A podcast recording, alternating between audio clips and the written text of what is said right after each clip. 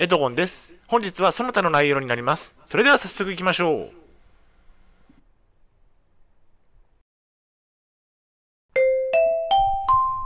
はい、H キャプチャンネルにようこそ。えー本日の内容ですが、えー読書にハマった22冊を同時読みする方法についてお送りしたいと思います。前提条件としましては、現在私は統合失調症を患っています。精神病に3年間入院をしていました。借金がありますね。大変申し訳ないんですが、ポッドキャストの方は写真が見れないのでご了承ください。それではコンテンツですね。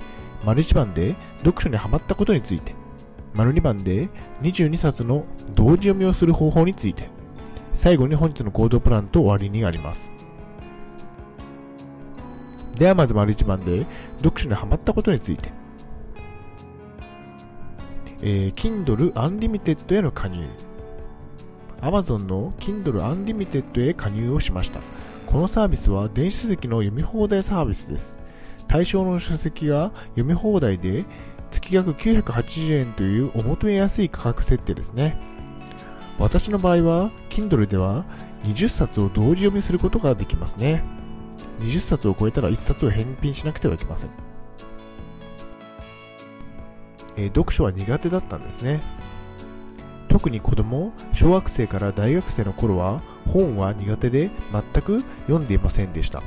本を読むくらいならドラマやアニメを見たりゲームをしている方が好きでしたね。しかし今回 Kindle Unlimited のサービスに加入をして読み放題になったことで読書も結構いいものだなと感じられましたね。読み放題の良いところ読み放題の良いところは複数冊を同時読みできるところです。もし紙の本を22冊買ってきて同時読みしようとすれば2万円くらいの費用がかかることでしょう。読み放題だから980円で済むわけですね。次に丸2番で22冊の同時読みをする方法について。私が読んでいる本の種類について。え Kindle の自己啓発本が12冊。Kindle の病気についての本が2冊。漫画サイトで漫画が8冊ですね。私は22冊を同時読みをしているわけですね。Kindle で14冊。他の漫画サイトで8冊ですね。えー費用について。えー Kindle Unlimited に加入しているため、月額980円で読み放題です。Kindle の14冊は読み放題で読んでいますね。また、漫画サイトの漫画は、1日1話無料などのサイトを利用しているため、無料で読んでいます。1冊の漫画だけでは、えー無料で読める範囲を超えてしまったため、購入していますね。22冊を同時読みする方法について。1冊の1日に読む量は1ページ前後です。パソコンやタブレットで読んでいるため、1ページの文章量もそれほど多くはありません。1冊1ページなのであっという間に読み終わります。これなら22冊を同時読みすることも可能になってきますね。